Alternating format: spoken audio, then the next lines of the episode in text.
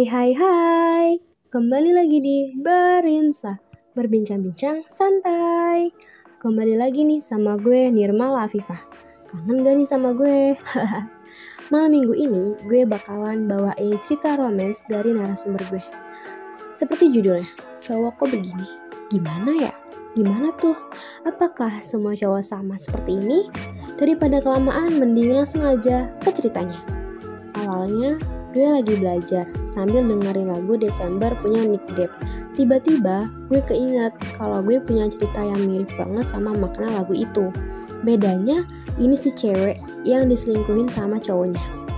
Ceritanya gini, jadi gue punya pacar dan gue sama dia baru pacaran sekitar satu bulan. Gue sama pacar gue jadian di bulan Oktober. Gue kenal sama dia gara-gara event di sekolah waktu itu first impression gue ke dia tuh dia orangnya emang lucu suka ngelawak gitu. Nah ternyata kita sefrekuensi tuh. Dia suka ngelawak dan gue orangnya receh. Gak bisa nahan lagi kalau udah ketawa tuh. Oke lanjut. Dan mulai dari event itu dia katanya suka sama gue. Oh ya? Tapi itu berdasarkan cerita dia ke gue waktu itu sih. Oke balik lagi ke ceritanya. Awalnya hubungan kita baik-baik aja selama satu bulan itu namanya juga baru jadian masih happy-happy aja, masih bucin-bucin banget, pokoknya masih aman, damai, dan tentram lah. Kita setiap malam jalan terus, pokoknya ketemu, ketemuan terus deh. Tapi di tengah kebucinan ini, kita ada problem di awal bulan Desember. Jadi gue kan habis mensif yang ke satu bulan sama pacar gue ini. Selang dua atau tiga hari itu, gue ada problem sama pacar gue. Ceritanya gini, Gue waktu itu lagi di sekolahan bareng sama dia. Cuman dia habis ekskul sedangkan gue lagi ngerjain tugas gitu bareng teman-teman gue yang lain. Nah, selesai ekskul dia nyamperin gue terus duduk di sebelah gue. Gue sama yang lain masih ngerjain tugas itu sambil ngobrol-ngobrol. Pas tugasnya udah selesai, gak tahu kenapa, gue tiba-tiba penasaran banget sama HP dia. Akhirnya gue bilang ke dia kalau gue mau minjem HP-nya. Terus gue buka WhatsApp dia. Awalnya nggak ada yang aneh dan gue masih lanjut scroll chat dia karena chatnya banyak banget. Lagi seru-serunya nge-scroll chat, tiba-tiba mata gue tertuju sama salah satu kontak cewek yang bikin gue curiga. Dari nama kontaknya sih nggak aneh-aneh, cuman gue kayak kenal sama nama itu. Soalnya orang itu pernah nge Instagram gue dan dia sempat follow gue tapi gue remove. Back to topic. Akhirnya gue bukalah catatannya karena gue penasaran banget.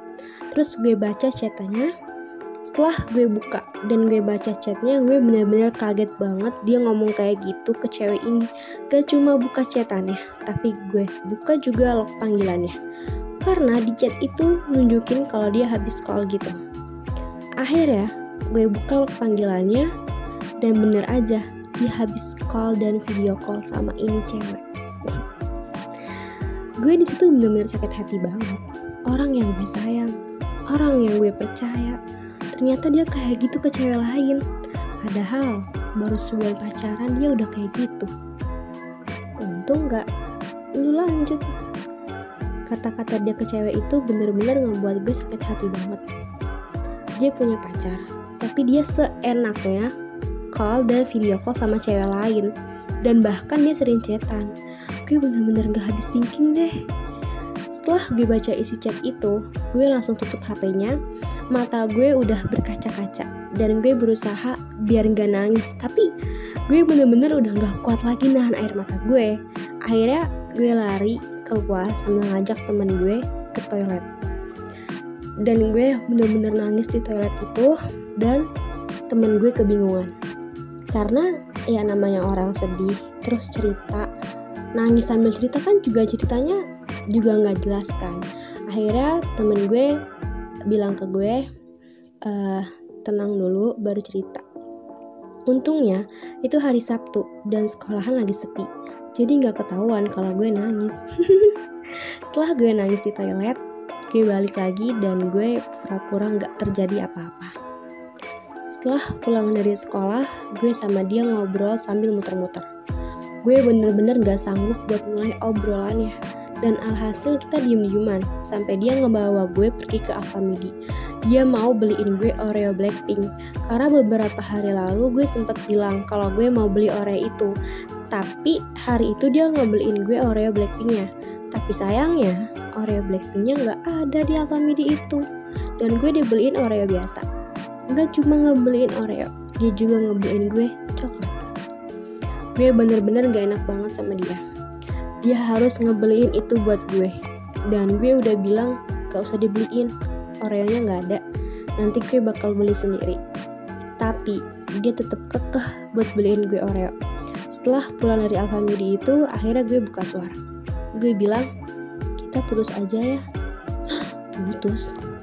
Jujur gue sebenarnya gak mau putusin dia. Karena gue sayang banget sama dia tapi mau gimana lagi dia bikin gue sakit hati sama ketikannya sendiri. Setelah sampai di rumah gue, dia maksa gue buat ambil Oreo dan coklat yang dia beliin tadi buat gue. Dan gue bener-bener nolak. Bukan gue gak mau menghargai dia, tapi gue bener-bener gak enak banget sama dia. Dan karena dia terus-terusan maksa, jadi gue ambil Oreonya aja. Untuk coklatnya gak gue ambil.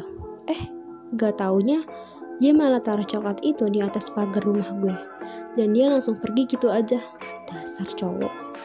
Dan setelah itu gue chat dia buat say thank you karena dia ngasih coklat sama Oreo itu buat gue. Dan dia nanya lagi tentang keputusan gue buat putus sama dia. Jujur, gue bingung banget harus gimana. Dan gue mutusin buat kita ngobrolin masalah ini dulu. Biar kita sama-sama enak. Setelah kejadian ini, gue jadi punya cerita yang sama kayak lagu Desember punya Nick Depp. Setiap lagu ada orangnya, setiap makna ada lagunya. Setiap waktu ada orangnya dan setiap orang ada waktunya. Oke, segitu aja cerita yang gue bacain. Jangan lupa buat dengerin Brinsa terus ya. Kalau kalian ada cerita horor, romance, atau random lainnya, kalian bisa DM di Instagram kita at SMK BW2. Sampai bertemu di segmen romance selanjutnya. See you!